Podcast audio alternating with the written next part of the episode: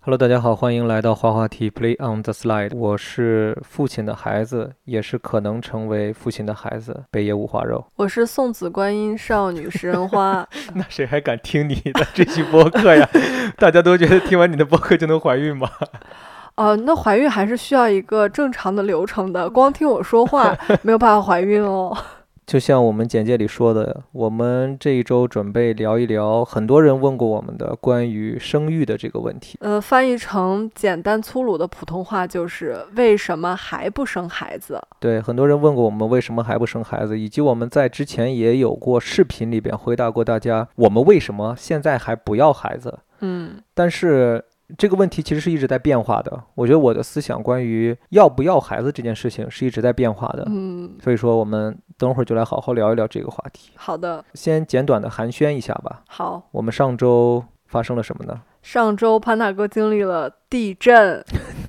你也经历了地震，我只不不知过，道 对， 只不过你不知道而已。就是你们知道，我早上睡醒，我有我一直有个习惯，就是睡醒起来第一件事儿看手机，因为我总是期待着在我熟睡的时候会有人给我发信息。果不其然，那天我醒来，我的丈夫给我发了一条信息，上面写的就是说他昨晚晚上经历了地震，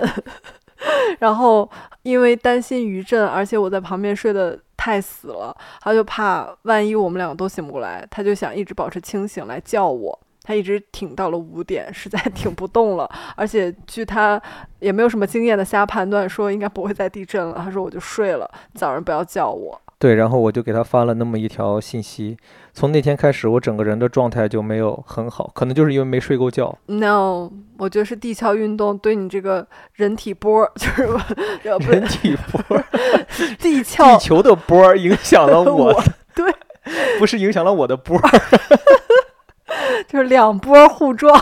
发生了一些嗯非常玄妙的、看不见、摸不着，但只有你一个人能感受到的东西。昨天潘大哥还一整个大呕吐，哎，对，我觉得从那天开始，我的身体，我不知道为什么，可能是不是世界和地球的变化对我这种人的影响格外明显，你哪种人？就是生活在地球村里的人，他昨天就这样说啊，不行，我要吐。我当时还就是没有想理他，因为我觉得谁会说吐就吐。他说完就哇、就开始吐，我都惊呆了。昨天都不知道为什么，下午出去的时候我一切正常，对，回来之后坐了没有一会儿，跟一个朋友打完电话，立马我就吐了。而且他 他是那朋 不友，是因为那个朋友啊，当然不是因为，当然不是因为朋友打电话的内容，就是因为我其实，在打电话之前就有一些不舒服了。对，他打完电，我是跟他说，我说有一些不舒服了，我想就是先 挂休电息，话对，然后我就挂掉，挂掉我就去吐了。你没直接跟他说说，我不能说我要吐了。对我这一周就觉得整个人的身体处于一种特别的疲惫的状态，我甚至昨天有想，万一今天的播客不能按时发出来怎么办？因为我觉得我昨天整个人要过去了，哦，那么严重吗？真的就头痛欲裂那种感觉的，就像曹操一样。那你有没有就边疼边唱？呃东汉末年分三国，疼加晕就让我呕吐了。你真的让我想到你妈。我觉得你就是大家不是说星座什么三十岁之后是月亮星座更准，还是上升星座更准？嗯，你就是三十岁之后就越来越像你妈，你妈就是你的上升星 座，有可能，因为你妈上来咱们家就累吐了，就她说头疼，对然后他就倒吐不了，是他都不是怎么让他干什么活她啥也儿没累，干，嗯，他是因为醒得太早，中嗯间没有休息，晚上又出去走了走路，回来就累了。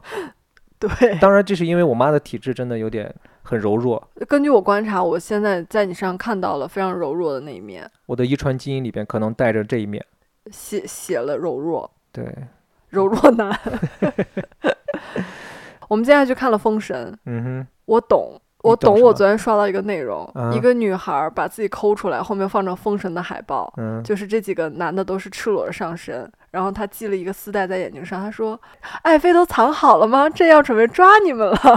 我当时不懂，但我现在懂了。先吹个牛逼啊！等过段时间姬发回北京，我看看见到他的时候问问他，公司让不让他出来跟我们录播客。如果他能来的话，我采访采访他。我觉得他不会同意，我也感觉舞蹈不是那样的人哎，感觉他们应该会比较的 open 一点，愿意这些演员出来帮他们做更多的宣传。哇！你在影视圈摸爬滚打这么多年，你还不懂这里面的潜规则吗？就是只有过气的才会愿意录播客。也是哈，当红的谁会来录播客呀？对啊呀、嗯，好吧，那这个话题就当我吹牛逼了， 但我还是回去试一试，我去真的问一吗问。对，正好好久也没见了嘛，那就聊什么呢？你就想聊聊请天儿他哦，拍戏背后的故事。对啊，聊聊他这部戏获得了一些什么，怎么成长的，怎么进入到这个戏里边的。他说：“OK，你把你的那个播客发给我经纪人，让他先听一下吧。”啊，经纪人看只有四千粉丝，打麦，我们激发不去。啊，那好吧，那我就没办法了啊。我们的内容是优质的， 但是我们的订阅数稍微少了一点，但也没关系，慢慢来。等我多的时候，他们会来说，咱们能不能合作录一期播客啊？那个时候我会说，跟我的经纪人聊一聊，你经纪人谁？我的小号儿，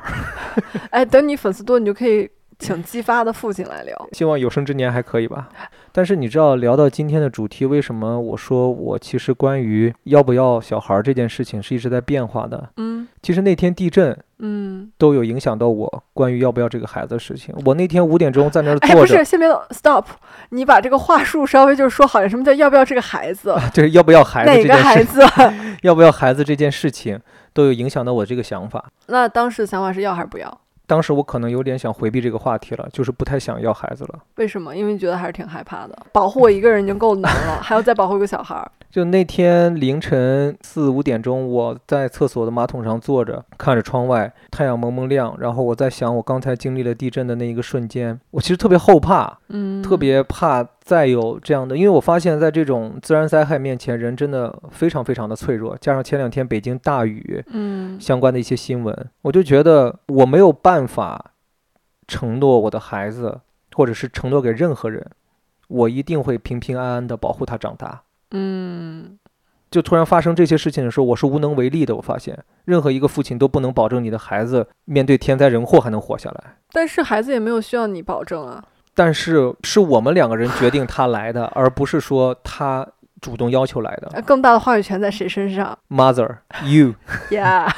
对，这是其中一个原因，呃，让我这个想法又有一些改变。但你知道那天你说了一句话，我特别感动吗？嗯，你说你想好了，如果我还不行，然后再有余震，你要先把我推到床下面，把枕头扔到我身上盖好，然后你自己再滚到床的另一边。这是嗯你想到的一个方法。对，我当时挺感动的。谢谢你，感动。 OK，你继续说吧。 对，这是我第一个产生想法改变的点。然后第二个产生想法改变的点就是这两天小石突然来例假，嗯然后你不是跟我说肚子疼吗？包括你的一些状态，我就在想，我们每个人来到这个世界上，承受了很多痛苦的时候，或者是嗯苦难的时候，就会有一些人会想，为什么要这么痛苦的活着？是不是不出生就不会有这么多的痛苦？就在那个时候，我就在想，还是那句话，我们两个人选择让一个孩子来到这个世界上是没有经过他的同意和允许的，不可能经过他的同对啊意。所以说，这是我的一个前提啦，就先嗯置前提是这样的。然后在他的生长过程中，在他的成长过程中，包括一直到他成年、青年、中年的这个过程中，慢慢他的思想开始建立之后，他不会不会去想，在某些时刻觉得，如果我的爸爸妈妈没有让我来到这个世界就好了。我其实很怕他将来会有一些这样的想法。哦，我可能会从小给他灌输人为什么来到人间。呃，是肯定从小是要给他这么说了。我的爸爸妈妈对我的培养也没有说是人间不好或者怎么样的，但是到了一个年纪的时候，我的脑海里边通过一些外边的东西，一些电影、一些小说、一些各种各样的报道也好，我慢慢的我会感知到一些东西是超出父母给我的教育的。嗯打开了自己对这个世界的另外一扇门。你就像那些从小都是听父母的话，在父母的呵护下长大的孩子，慢慢的迷上了死亡摇滚。嗯，爸爸妈妈也没有想让他迷上死亡摇滚，他们开始 hate the world，就开始有这种情绪去产生。包括我们前段时间看《暗黑》，嗯你想那个年代的一些朋克摇滚乐的那些孩子，会写着 no future，嗯，会在某一个时期去思考这些问题的时候，他们难免的会怪罪到父母身上。包括这些事情发生下来以后，我就在想，我们到底还要不要 要孩子这个事情，就会让我产生了一丝丝的动摇。你是这两天才动摇的吗？这两天动摇的挺明显的，哦，在之前的时候，我有反反复复在思考这个事情。真想不到當初我們也討厭吃苦瓜，今天竟吃得出那睿智，越來越記掛。開始是捱一些苦，栽種絕處的花，幸得艱辛的引路甜蜜不知太寡，青春的快餐只要求快，不理哪一家，哪有玩味的空檔來欣賞世其實事实不相瞒百花我们在今年年初的时候是有决定要孩子的。对我们有计划说，可能这件事儿要提上日程了。对，可能会在今年的年底或者明年的年年初去实现它，对 吧？去 do something。潘东，我说实话啊，嗯我作为你的身边人，嗯，我反正我能感受到你的潜意识其实没有特别想要要孩子，确实欲望不强烈。我说实话，我觉得你的潜意识对他是抵触的。嗯包括我们本来先说好说是要不今年准备生孩子，嗯，但是去做那个体检，他们就说如果你没有备孕的打算，就不要做这个核磁共振还是什么的。嗯，就类似的一个检查。然后你说 做，然后你你虽然你咱们是开玩笑我说，哎呀，他他们说做完六月内不能要孩子，嗯，因为怕有辐射。然后你就说，哎呀，至少又有六个月吧。 其实咱俩当时听到这个消息是开心的，我们在潜意识里边对这个事情没有很强的欲望。对，就这个也是我们今天想聊的第一件事情，就是你觉得为什么我们两人身上会没有要孩子的这个欲望呢？第一，我觉得跟我们的猫有非常大的关系，嗯，这个我们之前跟大家分享过，嗯，但是还是简单说一下吧。嗯就因为我们之前养过一只小猫嘛，我们俩倾注了非常多的感情在它的身上，很爱它，并不是说把它什么当孩子或当什么，就是我们很珍视这个生命，觉得这个生命跟我们产生了链接，但是非常非常意外，措手不及，它就突然去世了。这个算是我第一次这样，哎，不是第一次，是第二次这样接触死亡。嗯死亡对我而言是件非常可怕的事情。然后我意识到，我拥有的越多，就是失去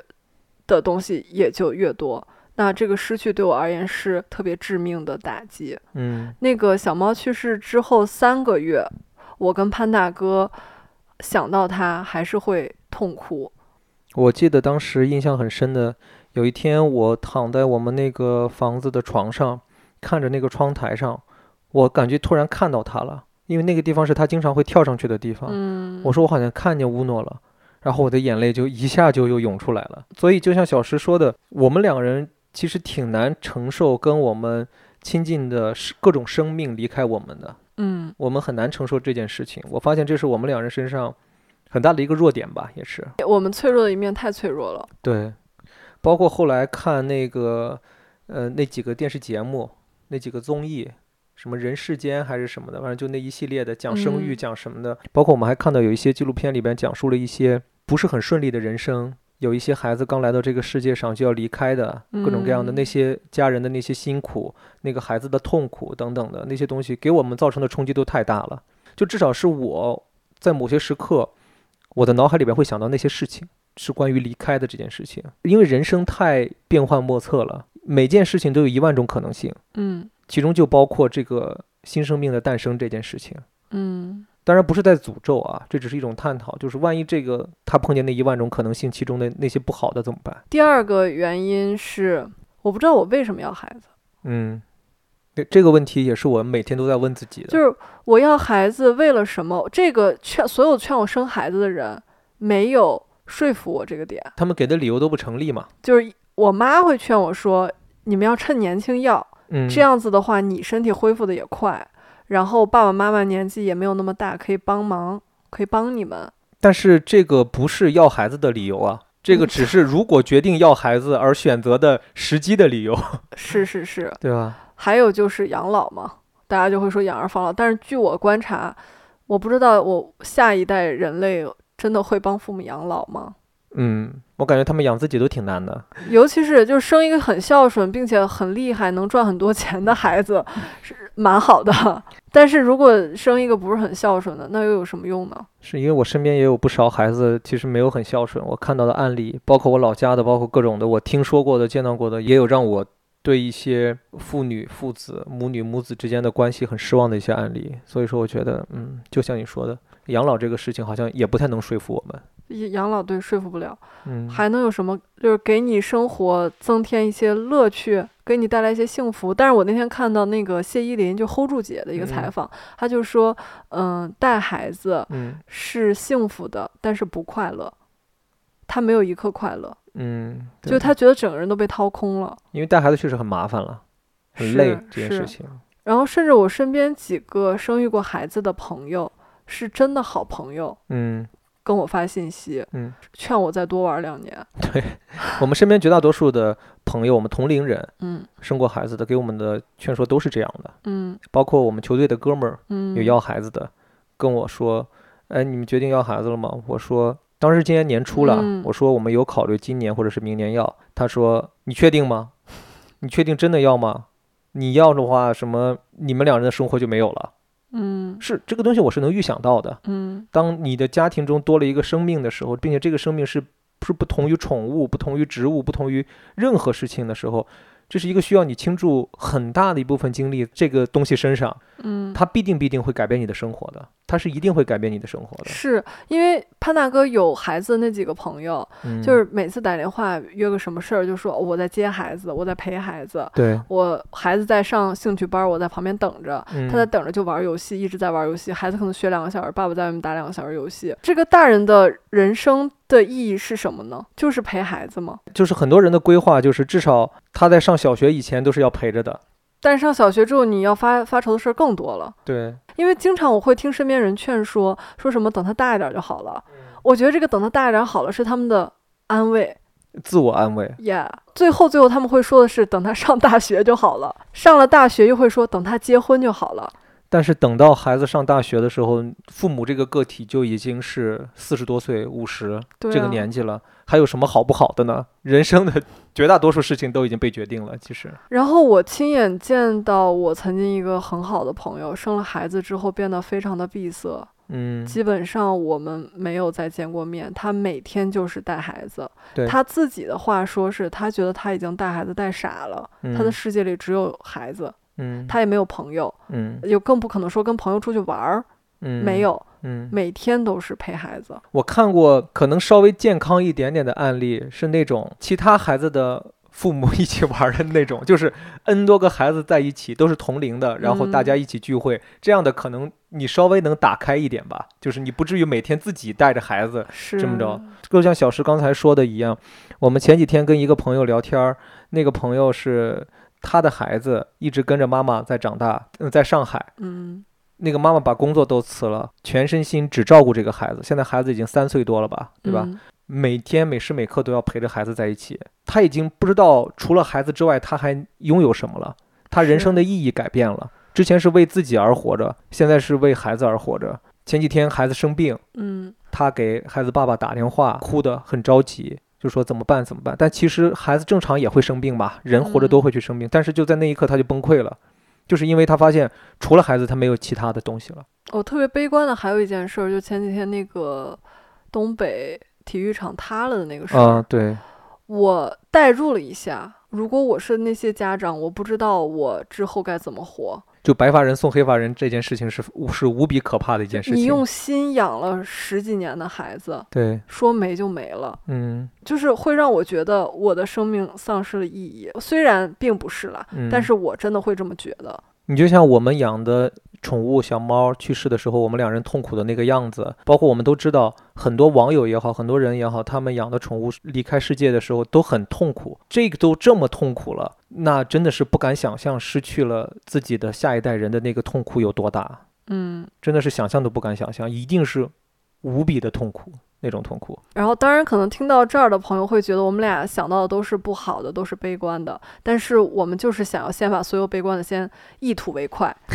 也不是了，我是觉得正好刚才问到嘛，不想要孩子的原因是嗯什么，或者是到目前为止我们还没有想要孩子的原因是什么？嗯就我们现在其实是一直在分析这个问题。呀就像小石说的，后面说不定我们会聊一些我们理想中可能会要孩子的原因是什么，嗯或者是孩子真正这个东西会带给我们什么。所以说我其实我觉得我不是悲观的，嗯我对要孩子这个事情一直不是悲观的，我只是犹豫的。嗯，当然，很多人会理解你产生犹豫就是你有不想要的那一面，嗯，当然这是肯定的呀，我嗯就是有想要的那一面，也有不想要的那一面，我无法做出选择，嗯，我才是犹豫的。 OK，我作为一个女性，要孩子这个事儿比你要更艰难一些，下定这个决心，我真的太害怕了。这个也是我一直在犹豫的其中一个原因。嗯就是因为小时给我普及了很多女人要孩子生产前和生产后，包括生产过程中会碰到的一些问题，包括生理上的，包括心理上的各种各样的问题，我知道的还挺多的。好了，现在关于嗯生孩子这个事情的，我其实挺不想让你经历那些痛苦的。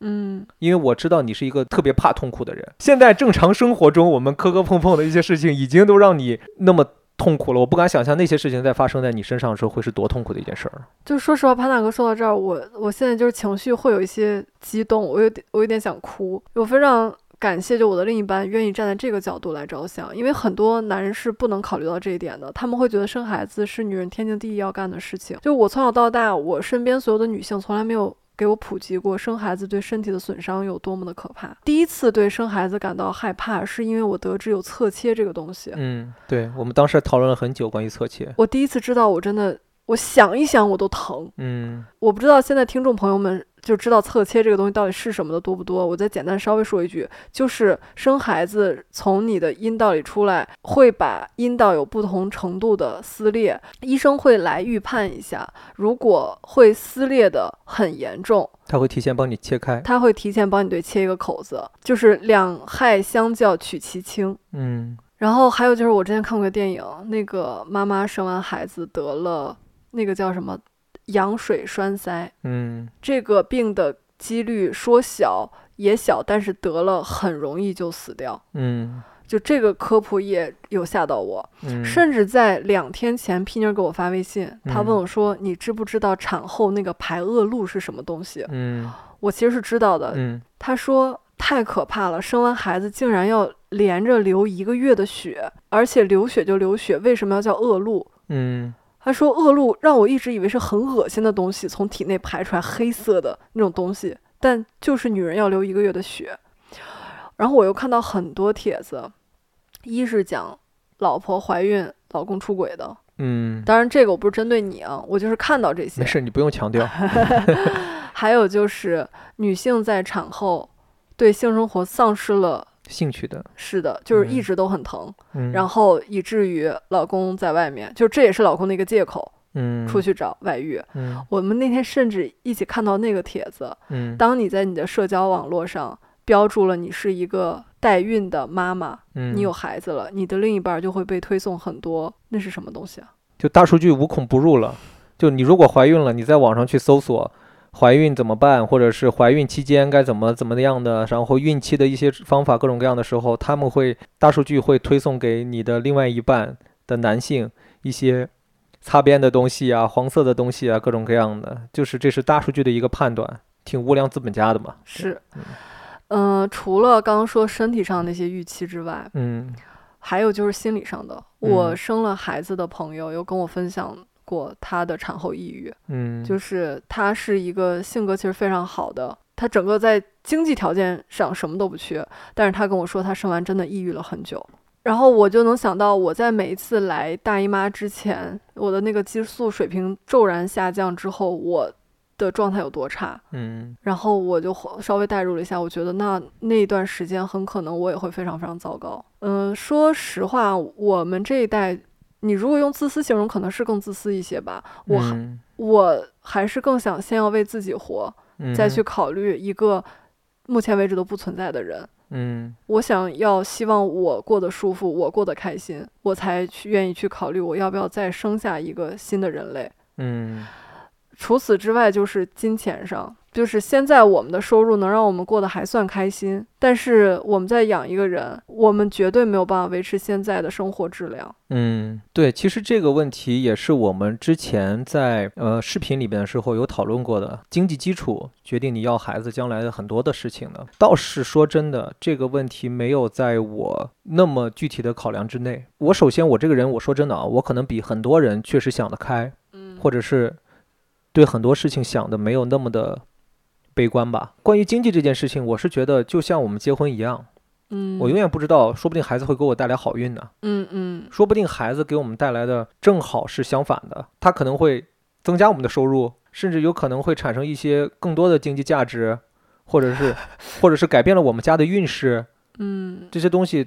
都是我觉得可能会发生的事情。哦，所以说我一直没有在经济这件事情上那么担心。当然，嗯还有一点很重要的就是，我觉得如果说我有了他的快乐嗯和幸福，能够抵消掉生活质量的下降，嗯，那这个东西对我而言就是无妨的。你就是也可以接受，对，嗯，如果说这个能够去抵消掉的话，对明。白明嗯白。而且毕竟是你的亲生骨肉嘛，现在我们在预设的是一个完全陌生的人。是的，当你跟他产生感情，你的父母就会是很多东西都可以舍去。对，那个时候就不会觉得给他花点钱怎么了，对就会那种想法。是对，还有一个更重要的原因就是，我不确定我是否能教育好他。嗯，对，我们看《一九八八》里面，德善的爸爸有一句很著名的话，我当时看的时候哭了，你哭了吗？嗯，我也哭了。他说：“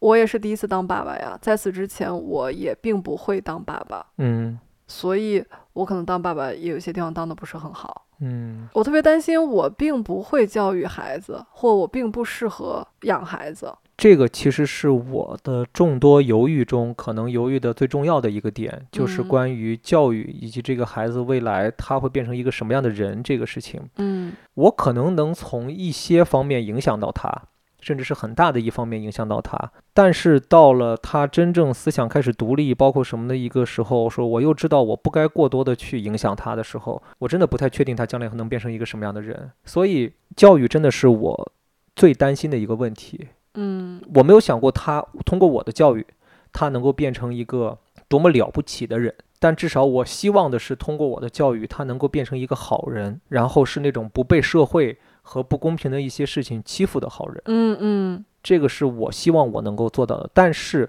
我不确定，当他真的出现之后，在我养育他、陪伴他的那些年份里边，我能不能做好这个角色，以及做到我刚才说的那样的教育，这是对我最担心的事情。对。其实很多人在小时候当孩子的时候会说什么：如果我当爸爸妈妈了，我一定不会怎么怎么做这。都是扯淡。但是当你当爸爸妈妈了，你对，你可会发能现会你赶不上变化。 当它出现了，包括怎么样的时候，你发现根本就不是这样子的。就是确实，德善爸爸那句话是说给所有人听的，所嗯有人都是第一次当爸爸，第一次当妈妈，嗯没有人知道当爸爸当妈妈是一种什么样的感觉。所以到现在为止，我再次回想起来小时候我经历的一些事情，我爸爸妈妈对我的一些处理方式，我其实是能接受的。我是在这一刻，我是特别豁然的。嗯我觉得我能怪他们什么呢？他们也是第一次当爸爸当妈妈呀，嗯他们也不知道怎么教育啊，他们也是在尝试，也是在找方法。说不定当年的体罚他们也不想，但是他们是跟别人学的呢。哦哦，那你怎么不从你自己身上找问题啊？有没有可能是因为你太调皮或者太贱了？那有可能啊，对吧？但是对于他们而言，他们怎么面对一个这么调皮、这么贱的孩子呢？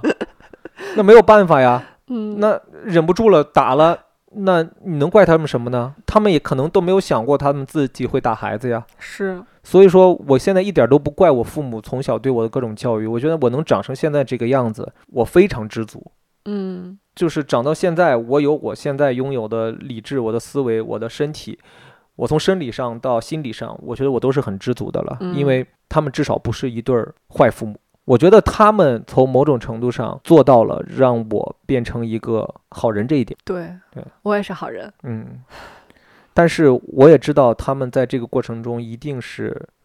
有各种的艰辛在里边，对，我是没有办法去想象了啊，因为你不当父母，确实你就没有办法去想象那个事情。是。然后我想再说回刚刚说到那个经济的那个事儿，嗯，就是经济影响生活质量等等。我身边的很多朋友确实也会让我看到之后，我会有点焦虑。包括我们前几天跟那个朋友吃饭，他说他的孩子在上海上幼儿园，嗯还是一个很普通的私立幼儿园，嗯，一个月要一万块钱。对，我之前跟我爸妈讨论过这个问题，嗯，呃就是他们会说有钱人有钱人的养法，穷人有穷人的养法。但是说实话，我看到更大的世界之后，嗯每个当父母的都希望给自己孩子最好的东西啊，在自己的能力范围之内，嗯我肯定会希望说让他更好，接受到更好的教育。嗯我自己都能知道哪个是好，哪哪个是坏，我肯定是希望他得到的是好的。我把他带到这个世界上，我不想当那个很随便的爸妈。还有就是，我前段时间刷到帖子，我我老跟你分享，也跟你制造，我不知道有没有给你制造焦虑，就是说北京。呃，海淀区还是哦，北京西城区今年的高中升学率特别可怕，就很多孩子是上不了高中的。嗯，你想起来了吗？我想起来了，就是很多孩子是只能上职高的，当然我不是说职高不好啊，就是其实这个竞争挺激烈的，但是前段时间还有另外一个新闻哎，说现在是要孩子的最好的时候，对，因为孩子越来越少了。孩子越来越少，等你现在开始养他，等他到了那个选择的时候，上初中、上高中的时候，你会发现竞争压力小了很多，因为人口在不断不断的下降。嗯，但还有一个重要的点就是，我们身边有有一些很富贵的朋友，你看到富贵人家是怎么养孩子，怎他能给到孩子什么样的教育条件，你的孩子就是输在起跑线上了呀。是，虽然说什么、哦我放养没有关系，但如果学区房那么不重要的话，为什么那么多人去抢呢？连嗯我们的房东明明有一套很很舒服的房子了，为什么还要租着房子带他两个儿子去上更好的学校，接受更好的教育呢？嗯，我们这一代经常会说说，我绝对不当鸡娃的父母，我绝对不鸡娃。我也跟你说过嘛，咱俩之前也聊过，说如果有了孩子，鸡他干嘛呀？他是什么样什么样？但是我不能保证我真实的有这么一个小东西之后，我不希望它变得更好。那个更好，所谓的更好，算是人制定的标准。关于在这一点上，就是我可能有一些不同的观点和想法。嗯我还是比较能确定的一点，我是那种会在最大程度上给予孩子很好的各种条件的人，但是这个最大程度是我力所能及的，而不是会超负荷的去做这个事情的。比如说像我们的房东，嗯把自己这套房子租出去，自己再去租一套更贵的房子，然后让孩子在海淀那边去上私立，这样的行为我可能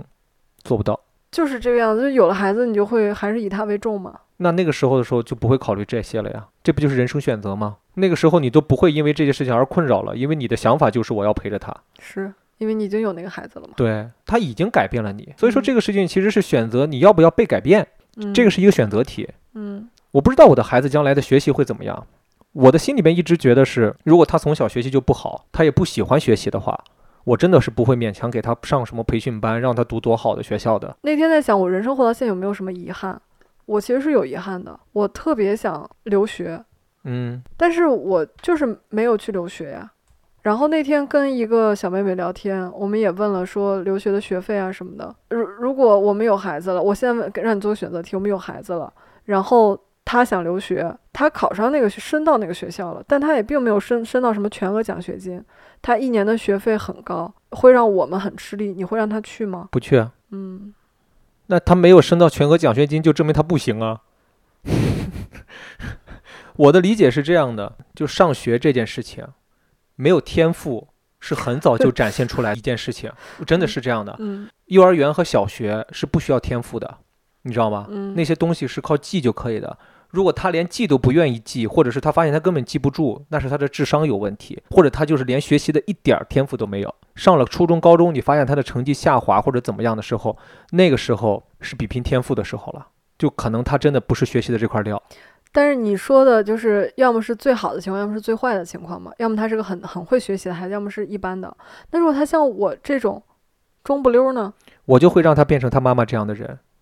就是哦我要让他知道当博主吗？ 不是，就是让他知道你的人生就是在不断的做选择题。我因为他妈妈特别喜欢让他爸爸做选择题，那我就要让他也做选择题，并且我要让他变成那个从小就知道为自己的选择去负责任的人。他选择学这个，他要选择干那个，这是他的选择。那选择完了之后，就不要轻易去放弃，这是第一点。如果选择完了发现自己是不对的，那你就果断去放弃。这个是我要教育我的孩子将来要学会的一点。这就是我对孩子的教育，其实说我觉得我没有很担心的点了。有了孩子将会变成一个什么样的人，是不知道的。这也是我现在学会的一点，就是我不太愿意去预设困难，嗯，也不 愿意去假设问题。我相信碰见任何的问题都能有解决的办法。就像你说的，如果有一天他申学校，他想出去去留学，他申了，但是没有全额奖学金，一年可能还要几十万这样的，我就会告诉他，你不要去啊，因为爸爸妈妈没有钱啊，你也没拿到全额奖学金，那证明这个东西你也不是那么的厉害啊。那那些厉害的孩子，那不就拿到全额奖学金了吗？那要不要你再好好学习一下，再试试，再重新申一次呢？我也是，要不你先工作几年，自己赚够了去留学的钱。很有可能也会这么去跟他说呀。为什么一定要让父母来帮你去负担这些事情呢？如果我有孩子，我会很早的培养他们一个金钱的观念，就是钱不是大风刮来的，嗯父母养育你的钱是父母去挣的，你要从小有一个正确的金钱观，就是你获得的金钱是要付出劳动才能够获得的。比如说，甚至是当他具备了一定做家务的能力的时候，我就要培养他去做家务，我会用金钱去奖励他。比如说，如果我们有院子哈，那你就去扫树叶，把树叶扫干净，把院子整理好，我会奖励他。就像国外很多小孩会去选择送报纸，会去怎么样的。那些小孩挣那些钱是干什么的？很小的是留着给自己当零用钱用的，还有一些大的到了初高买中的时车候，啊什么的，给自己买车、给自己交学费的，嗯，他们连自己的学费都要通过通过自己的双手去挣。我觉得这是非常良性的一个金钱观念。我觉得中国现在很多父母缺少的就是对于孩子的金钱观的一个把控，所以说我要嗯从小让他知道，哪怕你认真努力的学习，你学好了，让你的父母也感受到开心，为你感到骄傲，那我也心甘情愿愿意为你付出金钱。但如果果你学的不好，哎，那我为什么要给你付出金钱呢？那我宁愿你去练点别的，学点别的，在别的方面有成就了，哎，那我也愿意为你在这个方面去付出。潘大哥真的很好笑。他之前跟我分享说，如果我们很有钱的话，也不想让孩子过早知道我们很有钱， 他要在我们的豪宅附近租一个非常非常非常破的房 子，然后骑小电驴，每天送孩子上下 上下学，把孩子哄睡着，我们俩再回到我们的豪宅开 party，然后开着我们的法拉利， 然后但孩子一直都以为我们家只有一个小破电驴，其实教育孩子有很多种方法，孩子的成长也是有很多方法的。我不想要孩子的那些点，或者是我在犹豫要不要孩子的那些点，跟他将来的发生的事情是无关的。 嗯这个是我现在的一个心态，因为我觉得那些事情都是现在不能说的。嗯说了也毫无意义，嗯说了只不过是在给你当下不要孩子增加更多的借口。嗯，其实你这个我挺赞赏的，嗯，我确实也讨厌那种什么都还没发生，先预设一大堆问题的人。其实我觉得这个也是适合于我们生活在这个世界上各个方面的工作也好，学习也好，嗯，去预设各种各样的问题。对。但是我们刚才说的不想要孩子，或者是在犹豫要孩子的前边那些原因，它是真实要发生的一些事情，嗯包括生理上的、心理上的。包括我们自身的，就跟孩子他本身的未来没有关系，因为他还都不存在呢，那他的未来离得更远。嗯，对，其实就是这样的。我们去大草原的湖边，等候鸟飞回来。等我们都长大了，就生一个娃娃，他会自己长大远去，我们也各自远去。我给你写信，你不会回信，就这样吧。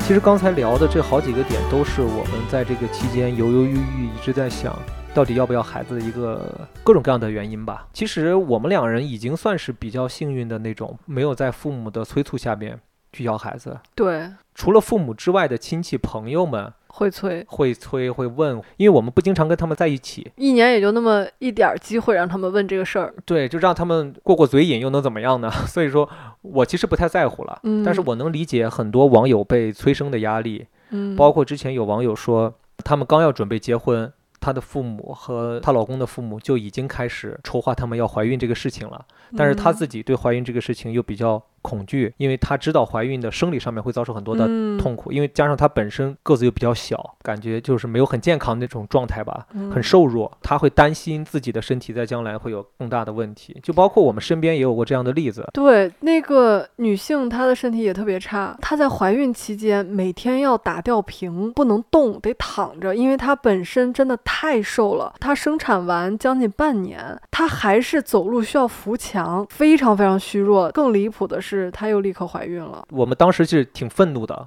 就我觉们得两人为什么对我们当时是对孩子爸爸的这个行为，其实是有一点觉得，不负责任嘛？对，至少在我们外人看起来，而且我之前跟潘大哥就说过，我希望生了孩子，他更在乎的还是我。就你知道这个问题一直在我脑海中有一个很明确的答案。我曾经幻想过大夫出来问我保大还是保小，我只有一个答案，就是保大。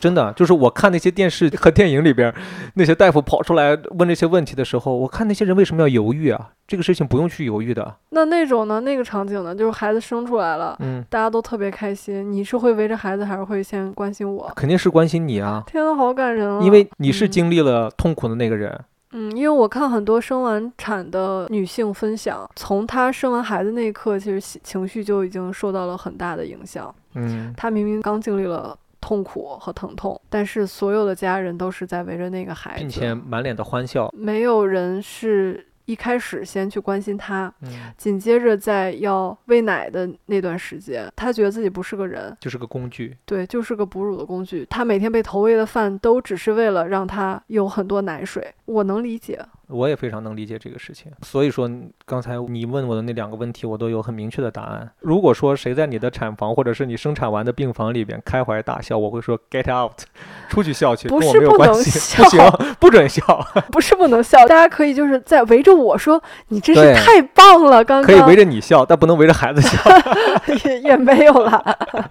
开玩笑的。 我是挺理解那帮不愿意生的人的，他们有千百个理由，就像我们一样，我们在刚才在探讨的千百个理由，为什么不要孩子，或者是为什么在当下还没有要孩子的，还有那些选择了生了的，其实我也能理解。我觉得每个人追求生活的方向是不一样的，有的人就希望有孩子，但是有些人就是希望没有孩子。呃，我就觉得那种特别爱小孩儿的，特别喜欢当妈妈或当爸爸的，就该生。对他乐在其中嘛，我其实，在前段时间看卡戴珊的时候，让我动了想生孩子念头的是嗯卡戴珊的真人秀，嗯还是有钱啊，嗯，对，根本没有养孩子的烦恼。嗯，然后自己依然进行自己的工作，因为有很多保姆去照顾孩子，孩子就是一个他们只是一起交流快乐和分享爱的载体，所以他们家不停的生，不停的生。爱生孩子就两种人嘛，最有钱的和最穷的。我要真的那么有钱，我可能也想多生几个，就现在可热闹了。每次圣诞节那一屋子， 但就现在我们还没有钱的情况，小石有的时候还会说呢，如果我要生，我就生四个，对我觉得如果一旦打开了这个大门，那就 whatever 了。 就说不定会找到孩子存在的一些乐趣吧。我是说生三个，啊一个三要个拿诺贝尔 奖，然后一个要当总统，还有一个要去拿奥运冠军的奖牌。就这是我对三个孩子的厚 望。就恨不得德智体美劳每个方面都有一个特别专长的孩子。算了，生四个吧。第四个，我们家的老幺是 idol，包括前面我说到，有朋友跟我说，你们确定要孩子吗？你们将会失去自己的生活。其实我是有真实的去思考过这个问题的。嗯，我们有了孩子之后，会不会让我们的生活被打乱，或者是失去我们本身现在觉得非常好、非常幸福的一种生活状态？我不能说完全会失去，也不能说一定不会失去，但是至少它会改变我现在的生活结构。当然会。我表妹来北京玩儿半个月，就如同有孩子了一样的感觉。我们每天的二人时间就只有晚上躺在床 上啊，对不对？对，然后我在想，刚开始小的时候，每天晚上要醒很多次，你要跑起来哄他睡觉，给他换尿布、喂奶。我觉得孩子跟爱情很像，你知道吗？可遇不可求吗？当然不是这么简单的层面了，他们的存在都是一件很奢侈的事情。就像我说爱情一样，你说你一个人能活吗？一个人嗯也能活，但是拥有爱情就会变成一件很奢侈的事情。所以说孩子也是一样的，他也是一个很奢侈的事情，他会打破。你说两个人在一起生活开心吗？很开心，但是有了孩子会更开心吗？说不定。反正最近我觉得对于孩子的一些思考，在没有很想要孩子这件事情上面，不断的出现这些想法，就是可能我刚才说的这些吧。其实是大家也能感受到，哎，你们怎么能感受到呢？感受不到，多少能看出来吧？我们在一起十年了，都没有任何意外怀孕，可见我们潜意识里多么不想要孩子。我们避孕措施做的可好了，如果说大家不想意外怀孕，或者是不想当爸爸妈妈，至少在当下，双十一和六幺八可以囤一点东西。说了那么多，我想再分享一个 另外一个例子。其实爸妈说的有一点没错，就是早生身体恢复的早好。嗯，对，我现在特后悔，就是我没有十八岁生孩子。 十八岁生孩我如果十八岁生孩子，我现在孩子已经上初中了。你现在孩子呢？啊，你现在孩子都已经高中快毕业了，我如果十八岁的话，嗯，我就比他大了，你孩子现在十七岁，他就马上要考大学了，准备要。多酷啊！然后你你孩子去上大学，你就再也不用管他了，咱们我可就以跟出我的去旅行了。我就跟我的孩子走在一起，就像兄弟一样。哦，这是我后悔的一件事儿。为什么这么说？我之前那个有一个朋友，他是二十一岁生的孩子，嗯，其实在这个年代算非常早的了。他跟我说，他一点儿撕裂都没有，而且生的特快，噗儿一下就出去了。 真 的。啊提示一下，都是带音效的吗？他说那么多年的那些老大夫啊，嗯，都惊了，他生完就下床，下了床就能排便。你可能不懂，我们正常人都不懂是什么意思。嗯很多孕妇刚生完，医生一会段时间都上不了厕所。医生，会不停的来问你嗯尿了没，嗯，你尿了就说明哎，代谢功能还放是放正常心的了，啊。就是你那块儿能用。他一生完就能尿能拉，所有人都惊呆了。嗯，然后我们当时就觉得说，年轻症恢复的好，他嗯生完就像没生一样，嗯恢复特别快，二十二十一岁，现在过了这么多年了，他孩子嗯都上小学了，他还不到三十三十岁呢。嗯，他孩子还白白胖胖的，看着。 对，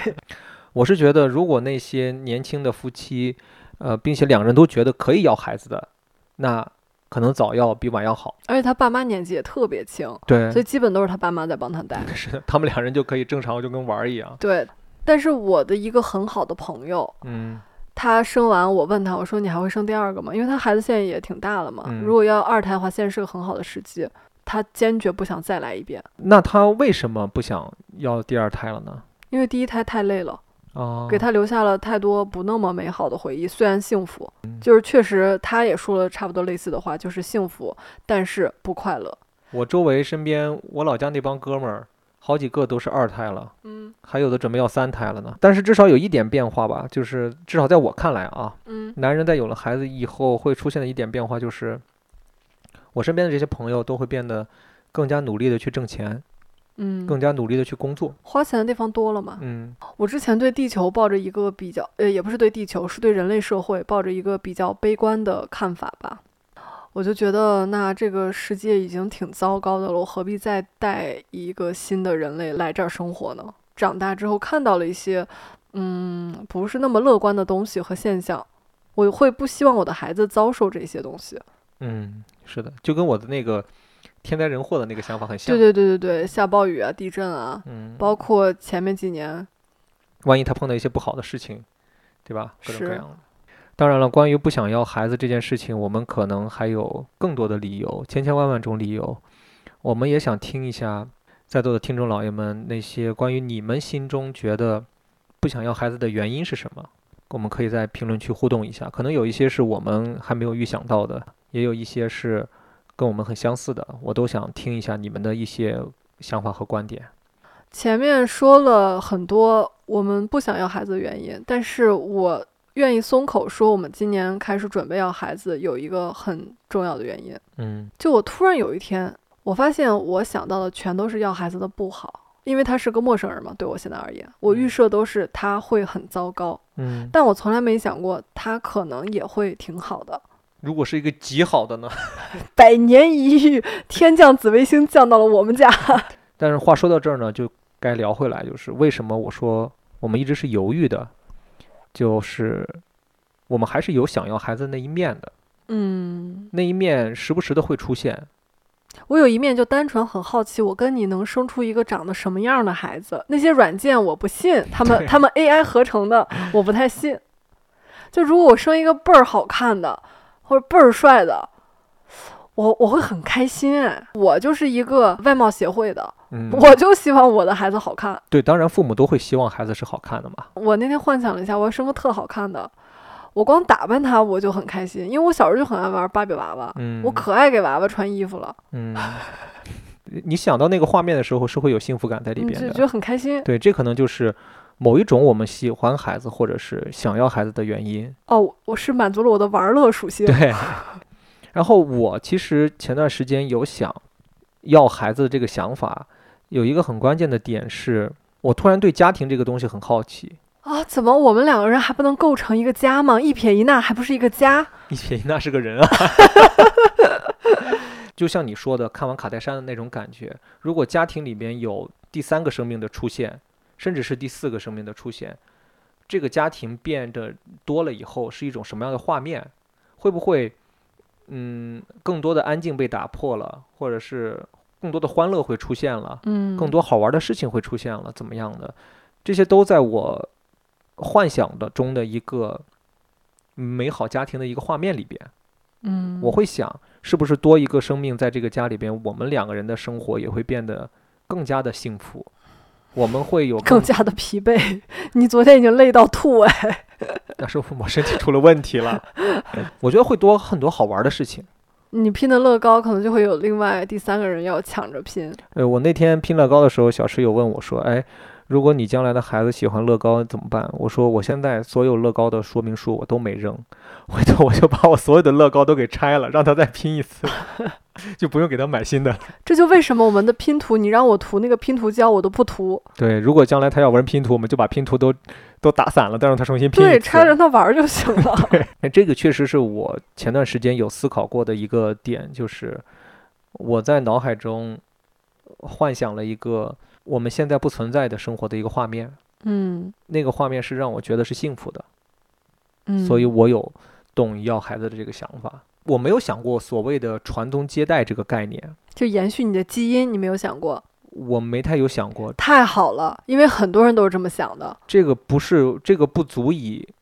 成为我要孩子的一个理由。嗯，而我要孩子的一个理由，可能跟你说的那个想看一下我们两人生产孩子什么样子那个有些相似的，嗯可能我会想让他变成一个真的是有用的人，或者是做一些我这个个体在这个世界上没能做到的事情。嗯，我不是说逼迫他或者嗯是怎么样的，就比如说，如果有一天我们的孩子对音乐产生了兴趣。我会让他去接触音乐，我看他是不是喜欢乐器，还是喜欢什么的，这些东西都是我之前没有经历过的。哦，我会在他身上看到，这可能是这个世界上的另外一个我。我真的就是会有这种感觉在里面。你真的跟我妈很像，你们应该交流一下。我妈就是很喜欢音乐，然后很喜欢钢琴，她就为了圆自己的梦让我学钢琴。我印象特别深哦，我们在少年宫，然后我妈妈带我去看那些弹琴的小孩儿。我跟妈妈说：“妈妈，千万不要给我报班，我一点也不想学。”我妈说：“好的。”然后第二天让我开始去学电子琴。嗯，但是我的孩子如果告诉我他不喜欢的话，我是不会去强迫他的。就我会让我的孩子去涉猎更多的兴趣，嗯、这个兴趣不限于我们现在接触到的音乐、绘画等等的，嗯说不定他的兴趣在一些我们根本就没有想过的一些方面，呀量子物理学、有可编能啊程，，对啊，或者这些东西我我根本就不懂，嗯，但是他做到了，我会觉得他好像做了另外一个世界上的我在做的事情。就很有可能发明治愈癌症药物的人是你的孩子。哦，那我没有想那么大的事情， 我只是觉得能够看到他在做一些我没做过的事情，我就挺开心的。但是还是那一句话，就是我不是会强制让他做一些我想让他做的事情的，就是我会让他去自己寻找兴趣。嗯，我的引导一定不是像你妈妈那样的强制性的给你报个钢琴班儿这样的。你不要说我妈坏话 我没有说你妈坏话，我就是举个例子，因为你举了你妈妈的例子，你在说你妈的坏话、哎。每一次我想感动你，我们却更有距离，是不是都用错言语，也用错了表情？其实我想感动你，不是为了抓紧你，我只是怕你会忘记，有人永远爱着你。我们前段时间有见到一对父母，那对父母跟我们一起聊天的时候，他们知道我们是是做博主的，那个妈妈就说了一句话，说：“我现在就想让我儿子当网红。”我觉得那你就我我感觉意义就就瞬间，本来孩子的未有来无是限一可能。一下就给他变窄了。嗯，当然我知道这些父母都是受现在的这些自媒体的影响，因为觉得这个最赚钱是吧？对啊，，看到什么像薯条啊，像各种嗯各样的那些孩子的账号、啊，人家的孩子拍出来那么好，然后还帮父母还挣了钱，多好啊什么的，我不会这样去想着让我的孩子怎么样，我觉得这样是不对的。就至如少果在我一的不观小心，你的孩子就还挺适合、挺喜欢在镜头里展现，也挺好笑、挺可爱的呢。你会拍他吗？如果他喜欢，嗯那我可能会。嗯如果有一天他告诉我说：“妈妈、爸爸，我不喜欢干这件事情，嗯。那我们就不干了。那哎，那比如说，嗯、孩子还没有这种很自主的意识，比如有奶粉来找你做广告，你会 用它来接奶粉广告吗？” 会啊，呃，我们身边还有朋友就很，因为也在影视圈，就很想刻意的培养孩子也进这个圈儿。我当其童实星。我其实，在旁边是有一点点不舒服。嗯，我觉得这是每一个父母选择自己人生和选择孩子的人生的不同方法吧不。同规划，对，那这是可能他们最好用的资源，或者是最方便孩子将来能够自主也好，能够养活自己也好，变得就成长起来的一个方法。那些引导性的东西，我是希望引导他去学习一些不同的学科也好，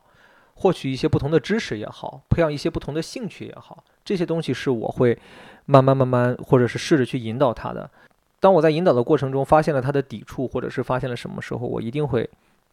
即刻停止。当然了，孩子也会有很盲目的时候，也需嗯要你去，特别是当他进入了青春期或者什么时候开始叛逆的时候呀，他们肯定会有很盲目的时候。那个时候是你要跟他，就像夫妻间要交流一样的道理，你跟孩子也是要交流的。嗯我们现在很多网友给我们的留言提到的就是，他们不知道怎么跟父母去交流，因为我们的上一代人可能真的是没有很看重交流这件事情和沟嗯通的这件事情。嗯，但是，既然我们这一代要决定做不一样的人也好，决定要做不一样的父母也好，那我们要做的一件事情就是，你要学会跟任何人交流，其中就包括想要当父母的那些年轻人，要学会怎么跟孩子去交流，嗯而不是单纯的去命令他，去告诉他你要怎么样。对，还有一些我觉得各种各样奇奇怪怪的理由吧。虽然说不说养老，但是我会在想，等我们真的年纪比较大的时候，我们如果说需要有一些人来帮助我们做一些事情的话，那可能孩子是最愿意来帮助你的那个人吧。我们应该会养养出一个比较孝顺的 孩子。对，我就觉得应该是他来帮助我们，这是第一点。但我不会说是我养他是为了他将来挣了钱要孝敬我。其实我比较自私的一个想法就是，嗯我特别担心，万一你有什么意外，只剩我一个人。嗯，现在就是我还年轻，就还好，但是万嗯一我年纪大一些，只有我一个人，我会觉得很难熬。嗯所以是好歹让我有一个陪伴吧。偶尔能挥之即来、 招之即去的人。并且你不会觉得你欠了他什么。 对，孩子说：“妈妈，我也是 i 人， 不要不要联系我。当然了，这一切都是完全不考虑前面那些问题的，”嗯嗯，我们得出来的一些我们自己的一些想法。非常理想化的一个东西嗯哈。我觉得我好像被你说服了。说服什么？就本来我在录这期之前，我想要孩子的比率在百分之三十，不想要在百分之七十、现在呢？百分之五十、百分之五十。那其 那相当于还是一半儿一半儿嘛。我觉得现在你的状态应该跟我刚开始录的时候我说那个一样，就是我其实一直在犹豫这个事情，而不是更多的不想，或者是更多的想我决定了，啊。你决定什么了？四个 孩子，没毛病，就这四个了。其实本质上说，我是一个喜欢小孩儿的人，我不知道你能不能看出来。哦，我能看出来，嗯，尤其是小胖子。 潘大哥在路上，只要看见一个胖胖乎乎的，不管小女孩、小男孩，他都可兴奋，他觉得特可爱，想捏捏。我跟你恰恰相反，嗯我一直都是一个不喜欢小孩的人。嗯就是你也知道，咱们出去玩儿，如果订了一个禁止小孩入内的酒店，嗯，我会特别开心。高铁上、飞机上、车上有小孩儿在那儿，我就会皱眉，他们尖叫，我就会想要揍他们。别人看见小孩儿都会说：“嗯，好可爱啊，阿姨抱抱捏捏。”我从来不会，而且我一直有一个问题，我特别不会跟比我年龄小的人交流。嗯我不知道该怎么交流，包括我的表弟表妹，甚至是我们家亲戚生的小孩儿，你看我都没有主动抱过，也没有主动跟他们玩儿过，嗯。我就是不会，我不知道该怎么去说话，去拿什么范儿说，我不会跟小孩儿装可爱去哄他们，你就会用专门跟小孩儿说话声音说今天学了什么呀？但是刚才你这么说完之后，我又发现又有一个新的问题哎，嗯，我三十岁以后好像也不太干跟小孩玩儿特别好的事儿了。你有想过吗？我回我哥哥家，去我哥家看他的两个孩子，嗯，我也没太跟他们玩儿什么啊。没有，那小姑娘可喜欢你了。我哦有但是一个给你表演劈叉，一个表演下腰，都是在你的怂恿下。你说你们舞蹈学了什么？那两个小姑娘当场劈叉，我都我都但是惊呆了。对，但是我饭局一结束，我就从那个情情绪里边就跳脱出来了，我不会觉得他们可爱或者是怎么样的。我这两年变得也没有那么喜欢跟别人家的小孩玩儿了。就是跟我越来越像了。我听这些画风里面有一些，聊了这么多，其实我觉得关于想要孩子这件事情，首先第一点，你应该抛弃的一个想法是，你是为了谁而要孩子，嗯就绝对不是为了父母，不是为了周围亲戚，为了你的爷爷奶奶对你的一些叮嘱，让你要孩子你就去要孩子，这一点是不要的。要孩子这个事情绝对是两个人的事情，对吧？然后第二点就是关于要孩子这个事情，如果双方达不成一致，就不要去勉强的要。这个事情可能会变成你们日后争吵的很大的一个话题。是可能直到孩子出生，甚至是到了三四岁的时候，你们都还会吵起架来的时候，就会翻出来这本账来念叨，说当时我说要不要啊？嗯，是你想要啊？那我们一定得达成共识。对，就是我们两个人，包括我觉得所有的朋友们，如果决定要孩子，一定是夫妻双方都决定了要孩子，想的明明白白之后再来要，嗯，而不是什么都还没想清楚呢，或者是就有一方想要，另外一方想想，哎，算了，如果他想要，那我们就要吧。如果是这样的，我建议再好好想一想，双方再多沟通一下。第三点就是，我觉得要孩子这个事情上面，应该更多的，如果两者的权利加起来是百分之百的话，那可能女孩的权利应该能占到百分之七十。女人非常大的一部分的痛苦，不就是来源于生育这个事情吗？就男方应该更多的去听女孩是不是想要这个事情。哎，我特别特别希望你能生孩子。这个话不是我之前也说过吗？如果我能生，我就来生。嗯，两个人决定要孩子之后，我觉得做父亲的这一边，你是要付出更多的精力和想法去思考这件事情，去照顾这件事情，去吸取经验，去跟别人去学习，然后去实践的那个人。很多事情，女人一旦怀了孕，她是做不了的。你要做嗯更多的事情来让这个家庭变得幸福。然后还有就是，如果说决定要孩子，我觉得没有必要畅想很多之后的问题，但是合理的规划是要有的。但是我不建议做未来十八年的规划，你可以先做个未来三年的规划。人都还给自己还做不了那么长的规划呢，你还想着给孩子做那么远的规划，那嗯，孩子的出现只会是变数上面增加变数。那我们今天聊完这一期，你有做选择了吗？我还没有做选择，我说真的，我还没有做选择。嗯，但我有一种感觉，冥冥之中一种感觉，我觉得我做选择的时间可能是在今年的冬天， 你很搞笑哎。就是再给我一些时间，我要去思考这个事情， 嗯，就不是为任何人去做这个思考，只是为了我们两个人来在想这个事情。嗯，好吧，我们这一期就先聊这么多了。就关于生育这件事情，关于要不要孩子这件事情，其实也一直是当下互联网上非常大的一个讨论的话题。对，但是我不知道为什么聊到现在，我反而有点情绪低落。为什么我呢？不像往期一样能跟你有很多插科打诨，有很多玩笑可开。你没发现我这一期也没有很多的插科打诨吗？这是一个挺严肃的话题的。对，这个话题真的太严肃了，嗯，因为是一个我觉得是人生为数不多的几件大事儿之一。对为数不多的重要决定，这个嗯决定会改变你整个人生的走向和人生的状态。嗯，就是我现在觉得我心里的天秤偏向于会生孩子，从来没有咬死过说我不生孩子，哦对吧？嗯？但是我又有想到那些事情是我如果做了决定一定会面对的，就会有点低落。嗯，但是低落中的小确幸是有你陪伴。所以这也是我想到了这儿，还是那句话，我觉得生孩子这件事情不是一个说生就生了的事儿。当然了，对于很多人而言，可能就是一瞬间做完这个决定，或者是压根儿没有做这个决定，先变成了父母。然后他嗯们会说，哦，发现生活其实也没怎么样，或者是哦，发现生活确实也改变了，就是每个人的生活状态也是不一样的。我们坐在这儿讨论这个话题，只不过是作为一对儿还没有孩子的夫妻做一些畅想。现在其实想想我们挺幸运的，我们嗯结婚五年了，就都没有被爸妈一直逼迫着说立刻生孩子，因为很多父母的传统观念里面，结了婚，就立刻要孩子或者怎么样的。对，对，我就说嘛，这是我们两个人坐在这儿的一个畅想。嗯，。这个畅想，嗯、有好的方面，也有不好的方面，